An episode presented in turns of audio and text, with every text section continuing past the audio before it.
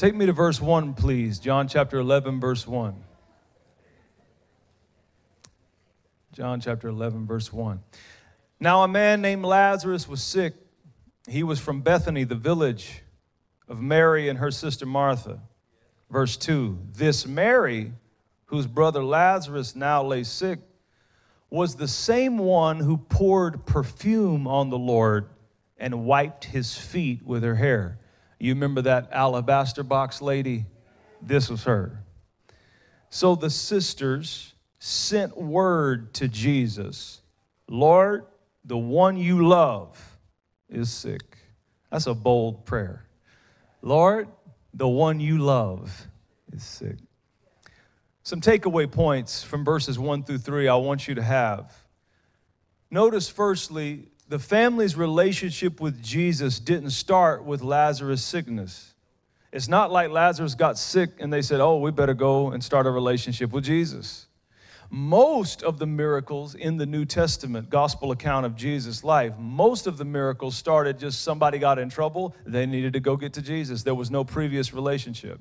You remember the woman with the issue of blood? She said, If I can just touch the hem of his garment, never knew him, never had a conversation with him, just pushed through the crowd, grabbed the hem of his garment, got her healing. You remember blind Bartimaeus, never had a conversation with Jesus. He heard that he was passing by, so he screamed on the highway side, Jesus, son of David, have mercy on me. And he got his healing. The lame man was healed when he was lowered into uh, a room after his friends tore off the roof. He had no prior connection with Jesus. He just got in a mess, was in trouble, and needed help. So they went to Jesus. But this family story is not like that.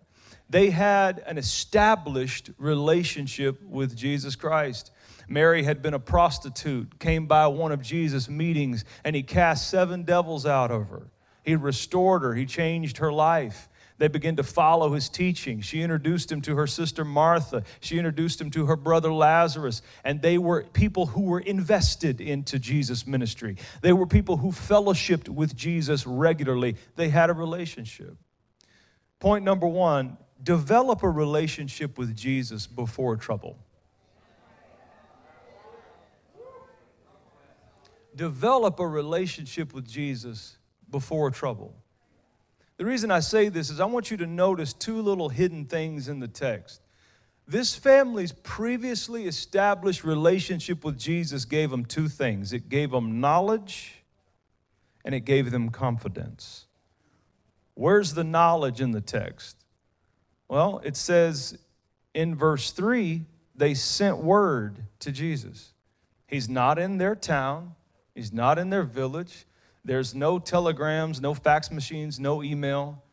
But even though he wasn't with them in the moment, they knew where he was and they knew how to get a hold of him. People who have an established relationship with Jesus always know how to get a hold of him.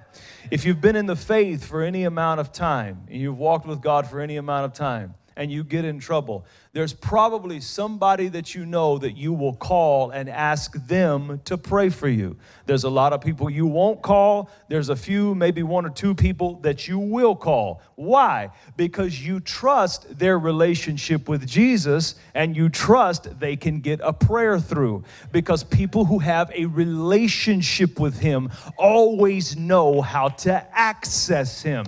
The second thing I want you to notice is the confidence. They said, they sent word, that means they knew where it was. But then look at the word that they sent Lord, the one you love is sick.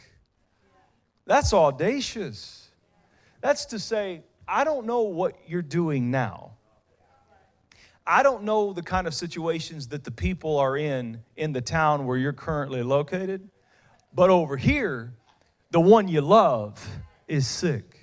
Imagine being able to talk like that to God with that kind of confidence. God, the one you love, is sick. God, the one you love, is in need of a financial breakthrough. God, the one you love, is in trouble in their marriage. God, the one you love, is sick. The confidence came not because they were super holy, not because they were living cleaner and better than everybody around them. The confidence came because they had a healthy relationship with Jesus. They sent word to him. Essentially, they're praying. He's not in their location, so they've got to send word. So that's essentially praying, like you and I when we pray. Point number two when you have built relational equity, God, I love that word. When you're building relational equity with God, it allows you to pray with confidence. All of us have prayed those prayers, you know, that have no confidence you know, you, you've been living kind of crazy and doing whatever you wanted to do, and then something came up and hit you upside the head, a problem that you don't know how to solve, and you pray those, Lord, you know, if you're there, Lord, if, if you're listening, Lord, if there's any way possible, you know, from now on, I'm gonna go completely straight and narrow. I'll be, I'll be totally good. I, I just, I won't do it. And, and you don't have a whole lot of confidence because there's not a whole lot of relationship. But when you've got a whole lot of relational equity built with the Lord, when you've been in His Word, when you've been in prayer, when you've been in His house, when you're a worshiper, when you're quick to worship the name of the Lord and praise the name of the Lord, it gives you confidence to go to Him with bold prayers. And I want to tell you a secret about prayer. The secret to having your prayer answered and answered quickly is praying with boldness. So, whatever you've got to do in your life, whatever you got to change in your life, whatever you got to shift in in your life to be able to pray with boldness. When you pray,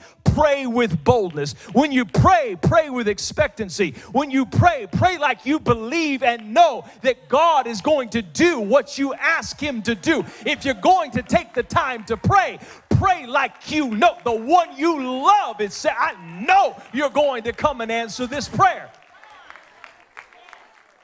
They had absolute confidence because they had a relationship. When you pray like that, it moves God. Lastly, I want to tell you don't take your prayer life for granted. A lot of your answers are as simple as getting on your knees and pouring out your heart to God. When you have a relationship with God, when you walk with God, when you love God, when you know God and you pray, God is a God who answers prayers. From Genesis to Revelation, He's a God that answers prayer. Whatever your denominational background is, you have to agree He is a God that answers prayer. He's a God that answers dirty people's prayers. He's a God that answers messed up people's prayers. He's a God that answers broken people's prayers. If you have the faith and confidence to bow your knee and to extend your heart to Him, God will answer your prayer. You need a whole lot less therapy if you would start praying. You need a whole lot less medication if you would start praying. Your house would be a whole lot stronger if you would start praying. When all hell comes in and comes against you and fights you, the believer only needs to begin to reach out to God in prayer, and your God will answer your prayer.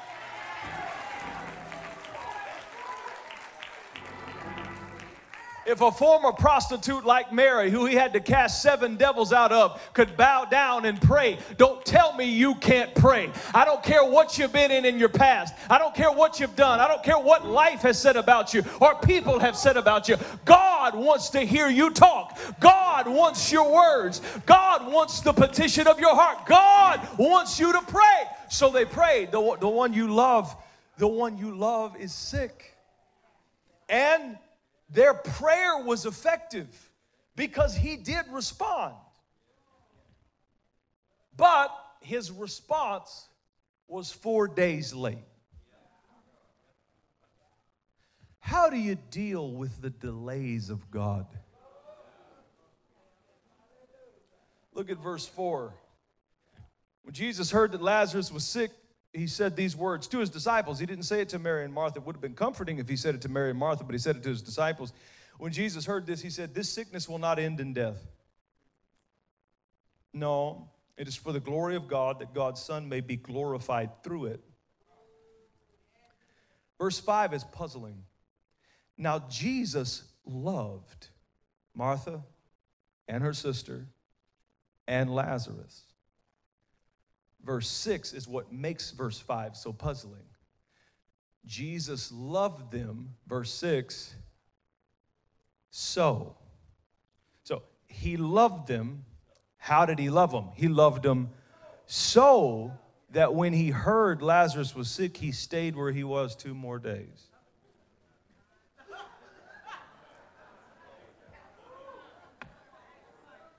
I just got to tell you, that ain't my love language. You say you love me and I need you, you wait in two days. Ain't my love language. But evidently it was God's. Because it said, because he loved them, when he got the urgent prayer request, the need that he was needed now, he stayed where he was two more days.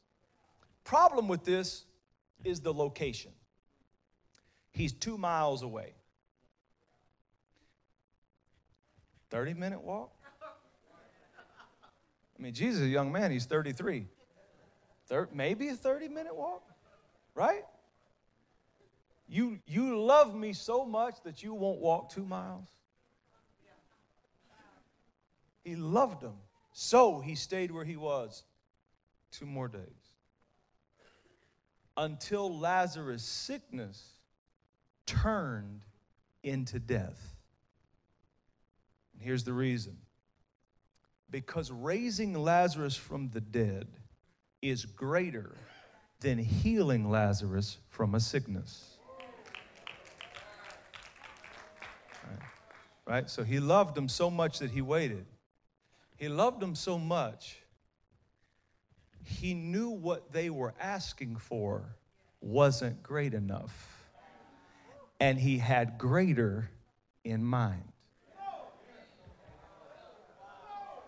Point number three when you pray and your situation goes from bad to worse, it's because God has greater in mind.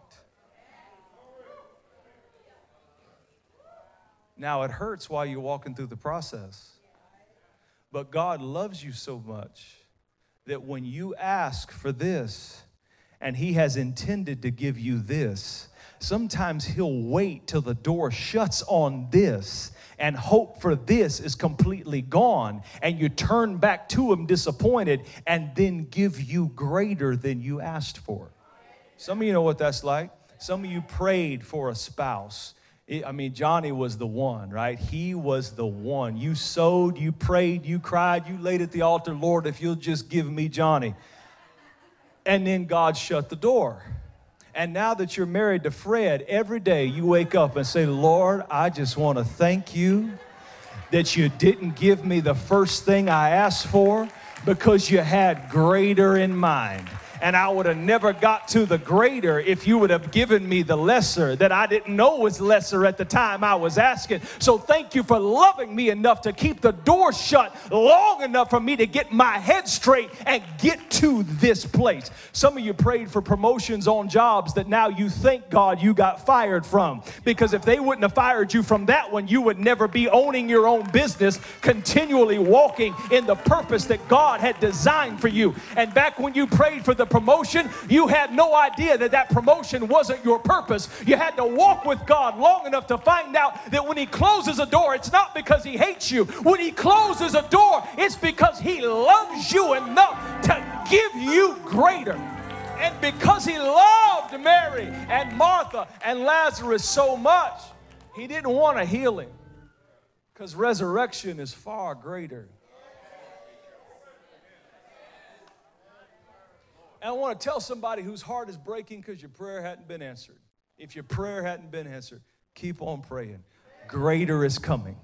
I don't know who you are in the room. I don't know what you're going through. But if you've been wondering, does God hear me? I came to tell you, yes, He does. And He's got good things in store for you. If the door is shut right now, if the door has slammed closed and something's not opening up for you the way you were praying that it would, keep on trusting Him because God's delays are not His denials. If He's holding off right now, it's because He has greater in store for you. Your Father loves you. Your Father has brought you this far. He didn't bring you this far to leave you. And if the answer is no on this, it's because there is greater in your future. I don't know where you are. I wish I could come tap you on the shoulder, but God told me to tell you greater is in your future. He is the God of greater.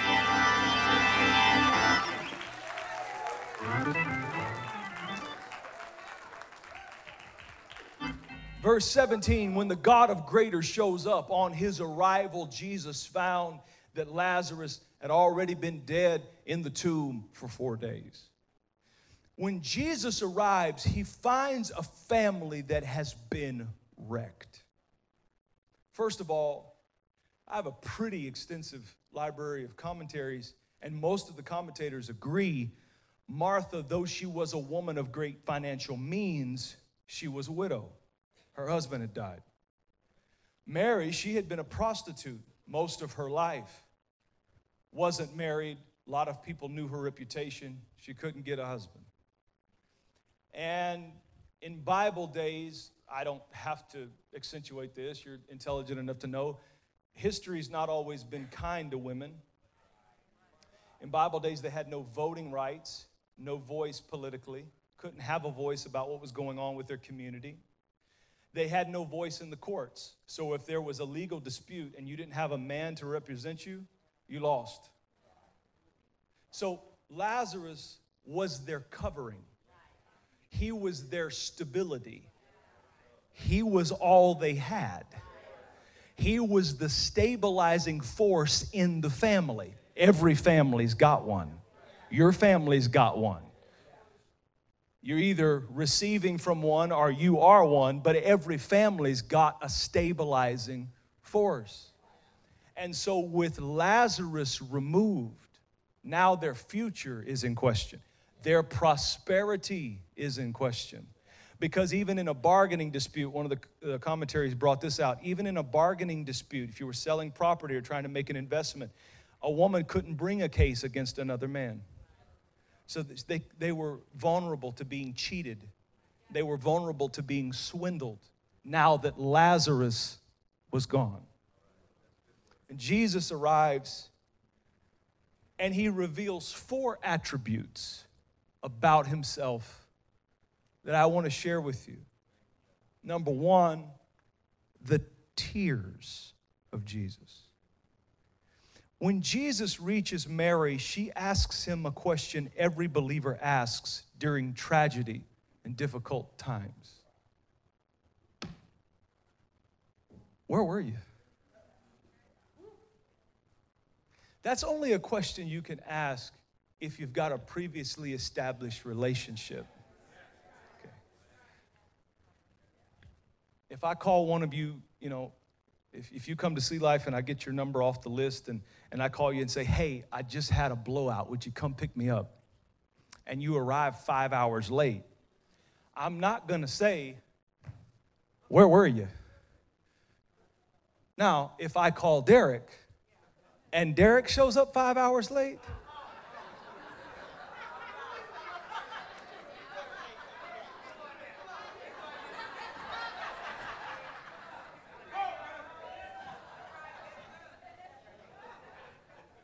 Why? Because there's a long term relationship.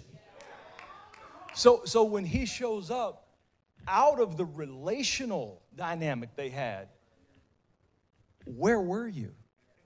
If you would have been here, he wouldn't have died. You could have healed him. So strange to me. These next few parts, they're just a theological conundrum to me. Because when she says that to him, he doesn't even answer her. He just burst into tears. And the scripture says, Jesus wept. It bothers me saying it. First of all, you do realize we don't believe, and no reasonable person does that reads the scripture, we don't believe that Jesus is an extension of God. No. We don't believe that Jesus is a prophet of God. Oh, no. Jesus is God. He is the physical, tangible expression of the spiritual God. We believe Colossians 2 9 that in Jesus dwells all of the fullness of the Godhead bodily.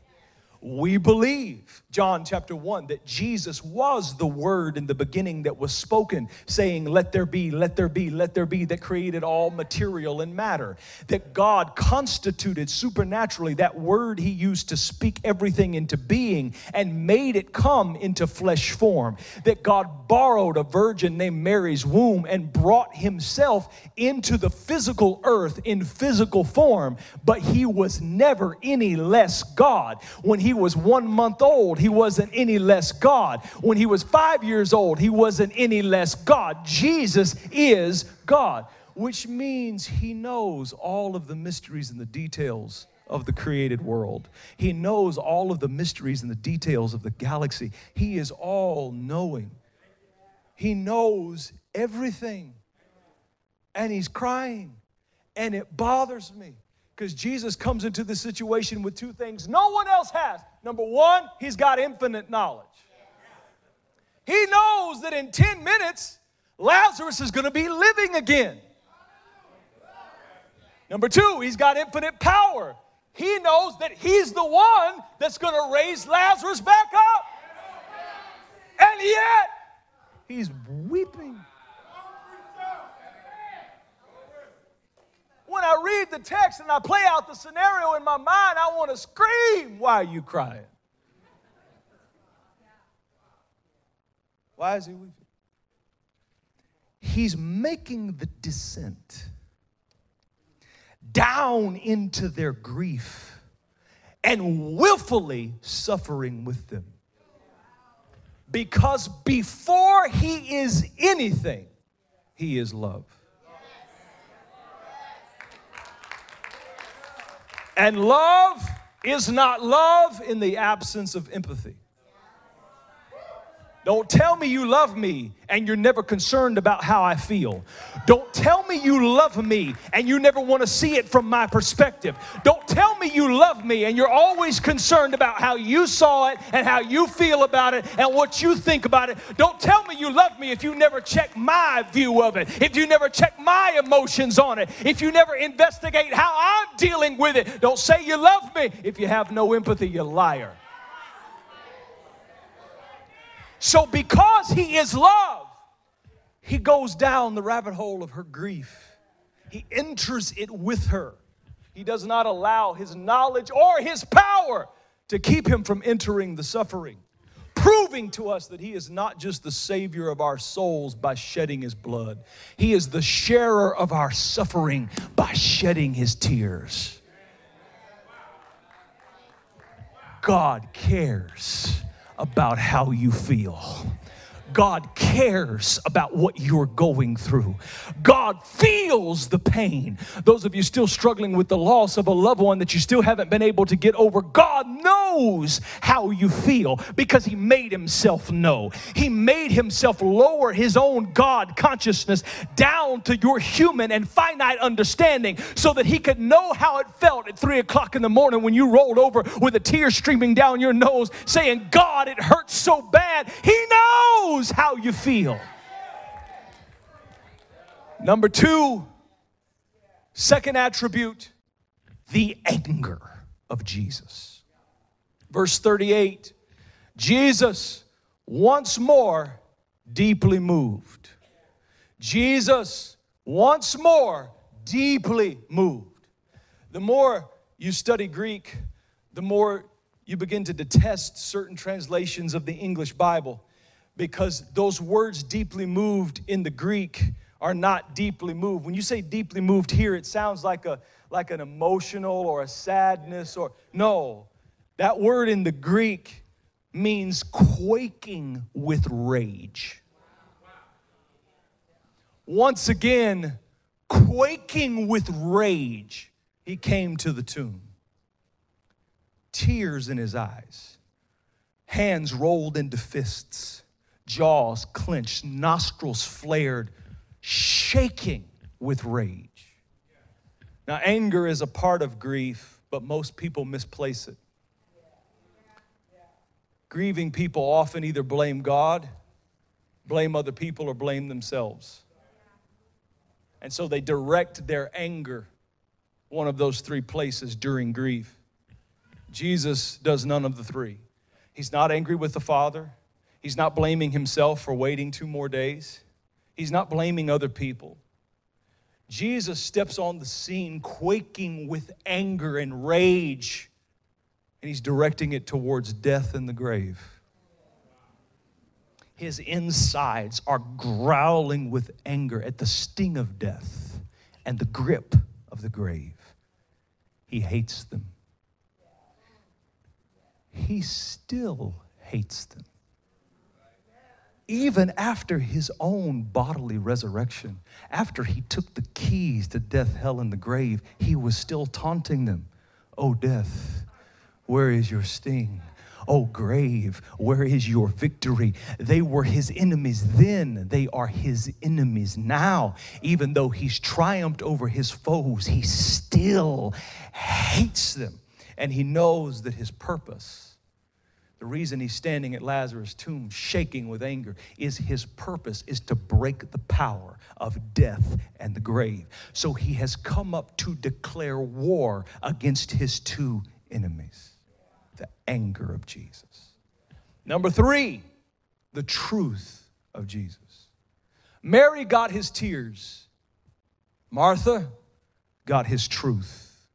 Verse 21 through 25 Lord, Martha said to Jesus, if you had been here, my brother would not have died. But I know that even now God will give you whatever you ask. Jesus said to her, Your brother will rise again. Martha answered, I know he will rise again in the resurrection at the last day. Jesus said to her, I am the resurrection. Martha, you're talking to what you're talking about. You're standing with what you're standing on. I am the thing you are believing for. I am the resurrection and the life. Whoever believes in me will live even though they die. And whoever lives by believing in me will never die. Do you believe this? This is the truth concerning every believer that dies. But this truth includes a prerequisite. Do you believe this? One day, brothers and sisters, and I hope it's a long time from now, but one day you will die.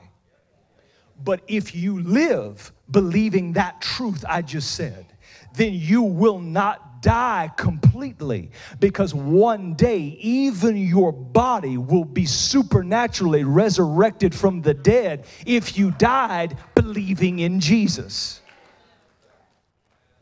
But you have to believe this. One day, the power of Christ's resurrection would overwhelm and overpower all of our deaths, but only if you live believing this. That's why you got to be connected to a church. That's why you got to make the decision and the sacrifice to come to church every single time that you can. Because your faith in this that I just said is built through hearing the word of God preached. And if you have to live believing this to have this, then you need to live having the gospel perpetually preached in your ears to your spirit. Paul said, I'm not ashamed of the gospel of Jesus Christ. He didn't say he wasn't, he wasn't embarrassed of it. He's saying, saying, I'm not ashamed to tell you the same message over and over and over and over and over again because it is the message concerning Jesus Christ that is the power of God unto salvation. You are saved by hearing and believing the gospel of Jesus Christ. Your sins are forgiven by hearing and believing the gospel of Jesus Christ. Your body is healed by hearing and believing the gospel of Jesus Christ. Your family is secured and kept safe by hearing and believing the gospel of Jesus Christ. You have to hear it and you have to believe it. So he gives her the truth. And then he asks, Do you believe this? And then finally, number four, the grace of Jesus. The text comes to an electrifying crescendo as Jesus speaks to a dead man and talks him out of the grave. I just have to stop in wonder and awe that our God is so powerful that He talked him out of the grave. And the truth of the matter is, that's what He did to every one of us that He saved.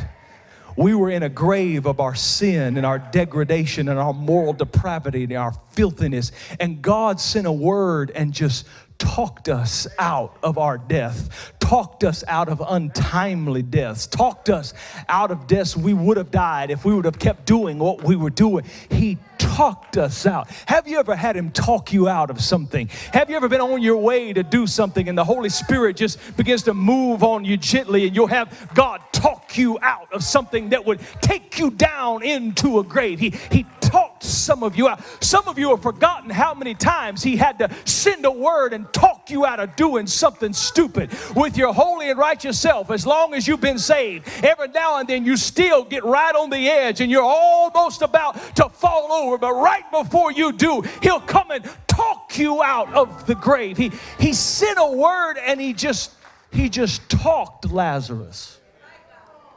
He just talked Lazarus. And, it, and then it says, it says uh, that, that he says, Lazarus, come forth, and the dead man. Yeah. The dead man. Verse 44 the dead man came out. That means that the word that started his heart to beating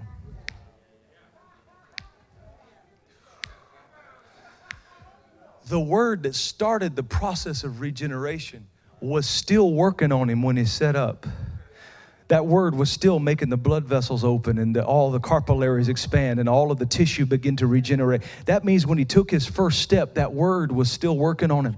And I love that because that's what happens when we get saved. When He calls you out of the grave that you were living in, you don't come out completely clean and pure and have the right mindset and treat everybody nice and have a perfect righteous attitude and a perfect holiness. You know, I hear all these testimonies about somebody. I came down to the altar, I had 39 and a half years of issues, and I prayed one prayer and I never had any issues again. That's a lie from the pit of hell. When God saves us, it's a progressive salvation. You get a little better and a little better and a little better better and a little better. And if he keeps talking to you, you get better and you get better and you get better. That means at the time Lazarus was trying to get out of that grave, there was death and life working in him at the same time. But the word is so powerful, if you ever get it in your system, the word will eventually drive death all the way out. It'll drive sickness all the way out. It'll drive generational curses all the way out. It'll drive mindsets and systems of thinking all the way out. The word is power. So, so the dead man the dead man came out. The dead man came out. I speak to somebody that's in some dead circumstances, doing dead work, sin that leads to death. I speak to you in the name of Jesus and I send you the word of the Lord. Come out of there in Jesus' name. I speak to you watching online. Come out of that cycle in Jesus' name. Come out of those drugs in Jesus' name. Come out of those pills in Jesus' name. Come out of that depression in Jesus' name. It's as powerful as one word from God. And somebody in here, God brought you here today to hear this one word. God said to come out. He loves you so much, He hasn't let it get you yet. He's preserved you and He's kept you. A lot of the stuff you've done, other people have done, and they are dead in the grave this morning, but somehow by God's grace, you've been able to survive. Some of you, it makes no sense that you're still here. Some of you, you should be in the ground cold today, but God's grace has kept you, and He kept you so you could hear this word. Come out of that thing. I don't know what it's in, I don't know how long you've been in it, but God said, Come out. And the dead man the dead man. The dead man. That's why you got to be thankful and you got to recognize that you go to a loving church. Because there's one thing about us, we ain't going to judge you here. You can come here with your grave clothes on. You can come here still looking and smelling like whatever you came out of. You can come here with your face still wrapped up and mummified from the mess you've been in. You can come here in any condition because as long as the word is getting to you, the word will loose you. The word will clean you up. The word will straighten you out. The word will heal you. The word will bless you.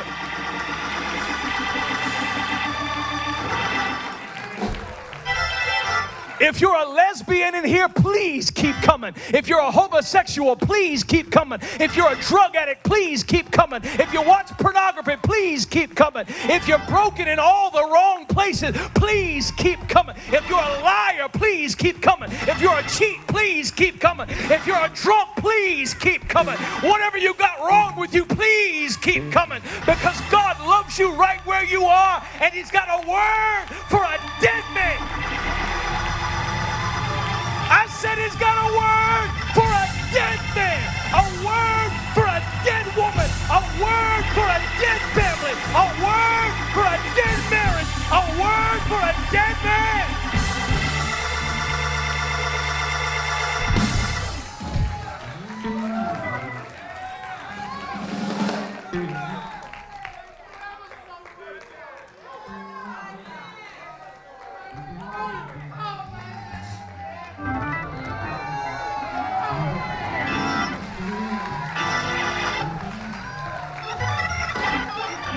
Some doctrine to that.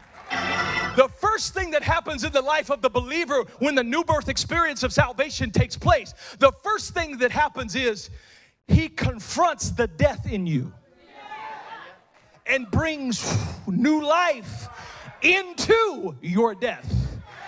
That's the born again experience. But then people get born again, they're just like Lazarus. They still are wrapped up and tied up with the grave clothes of their death experience. Just like you, when you first got saved, you accepted Jesus and you were born again. Problem was, you were still tied up with all the grave clothes that were on you from living in the sickness and chaos of this world. So Jesus tells the attendants that are around, He tells the church, Go over there, untie him, take the grave clothes off. That's what you're supposed to do as a church.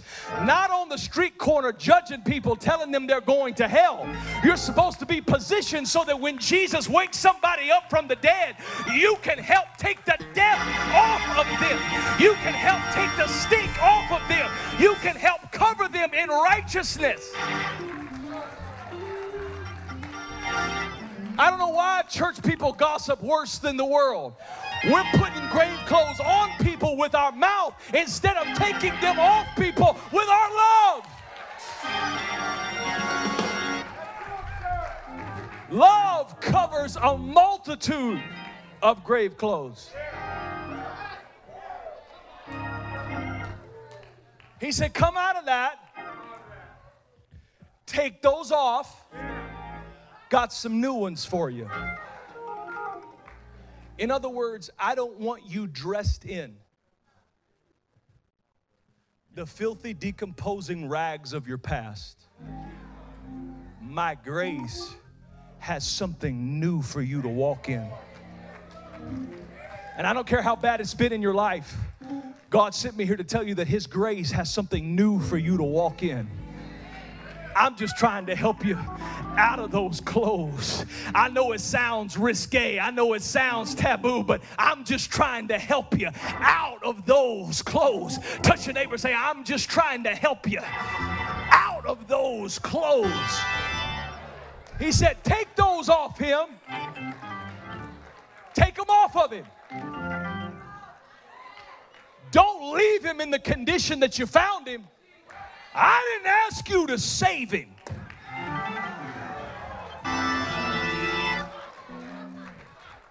Preachers, listen to me. Leaders, listen to me. Jesus never asked you to save them.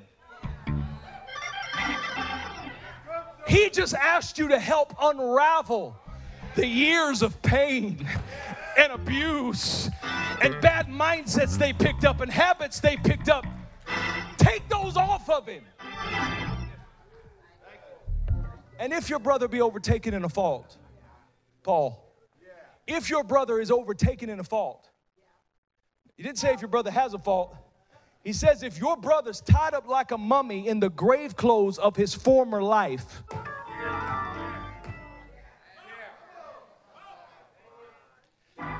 let the spiritual ones among you restore such a one in the spirit of meekness or humility, considering your own self. Before you talk about my grave clothes, take a little trip down memory lane because you like to judge everybody else and you done forgot how bad your grave clothes was stinking when Jesus and some loving people took yours off you.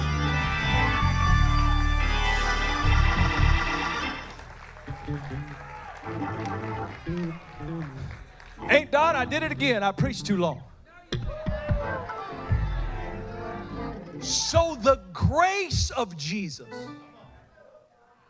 woke him up, then gave the instruction to the church on time. That's what I hope you're getting every time you come to church on Sunday at Christian World. I hope you leave a little less tied. I hope you leave a little freer every week.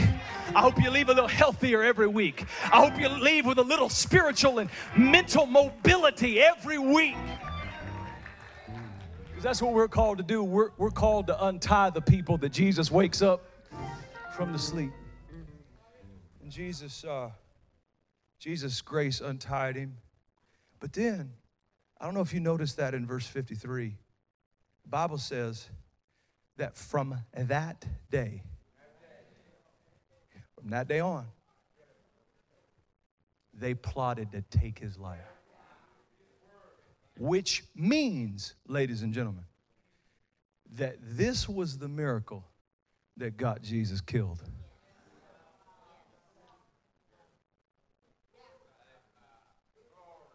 The Pharisees and the Sadducees, they said, Oh no, we can deal with him turning water into wine. In fact, I wish he'd do it for us. We can deal with him multiplying bread and fish.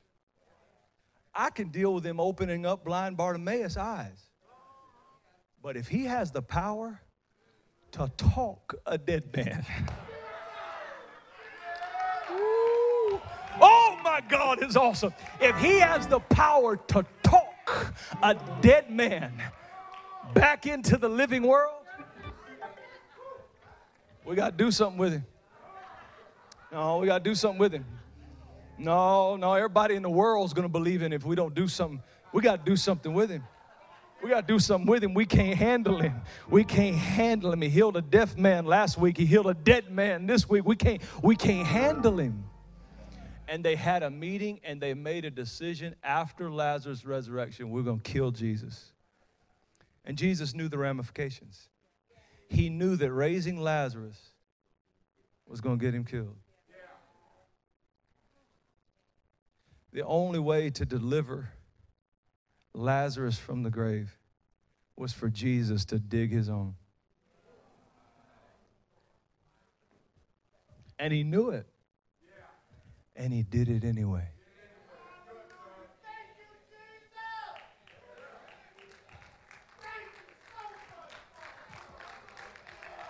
Ooh. Ooh. And ladies and gentlemen, this is the gospel. He knew that waking you up from the death you were in, he knew it would kill him. And he did it anyway. This is the gospel that God died so that dead men and women can live.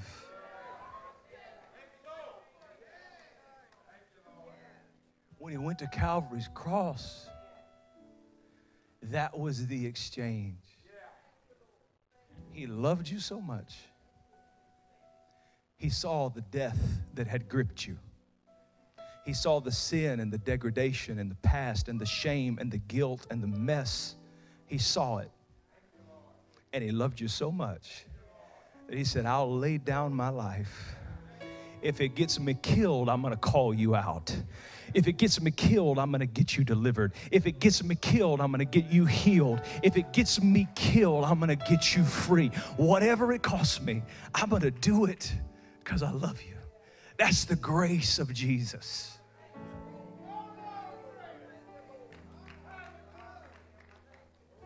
And that grace is available to every single person who believes. Your race has nothing to do with it. The country you were born in has nothing to do with it. Your financial status has nothing to do with it. How you've lived your life up to this point has nothing to do with it. The only qualification is do you believe this?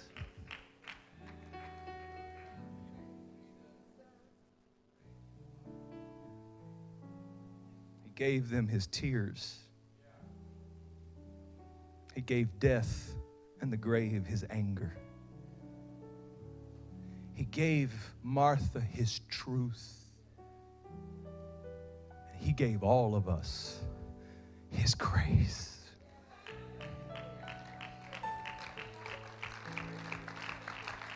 Stand to your feet, give the Lord a praise in the house this morning.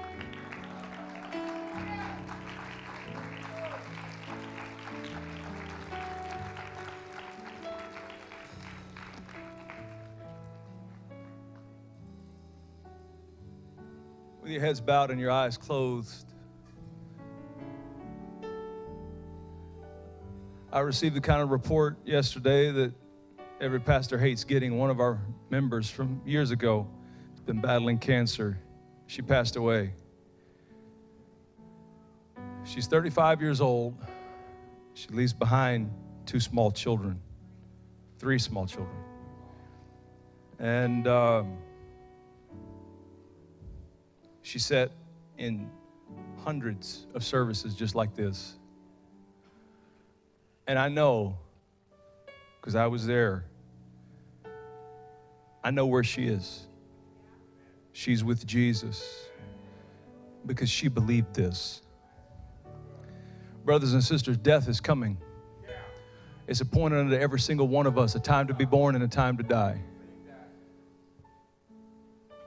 But if you believe this, Romans chapter 10 says, if you believe that the Father raised Jesus Christ the Son from the dead, and if you will confess in your, with your mouth and believe in your heart these things concerning the gospel of the Lord Jesus, that you'll be saved. If you're not right with God, if your relationship's not right, if you're not where you're supposed to be, and you want to get right with Him right now, it's as simple as a prayer, an outward confession, and an inward belief. If you're in this place and you want to make a public prayer, recommitting your life to God, or maybe committing your life to Him for the first time, those that believe in me, Jesus said, will never die. Never die. Never die. Your spirit will never die. Your soul will never die. And even your body, He won't leave here. One day, one day, every part of you will be resurrected just like He was. If you want to make that prayer and confession with me, everybody bow your head, close your eyes, and lift up your hand. Lift up your hand if, if you want to make that. If you want to make that. If you want to make that. If you want to make that, if you want to make that, you say, I want to recommit my life. I want to recommit my life. I want to recommit my life. Pray this with me in faith. Lord Jesus, I come in faith. I believe the gospel. I believe Jesus Christ is Lord. I believe He died. I believe on the third day, the Father God raised him to life. And I'm asking that you do the same for me. Let your resurrection power reign over me. Forgive me of my sins. Cleanse me of my wrong. As I confess you today, my Lord and Savior. In Jesus' name. Give the Lord a praise all over the house.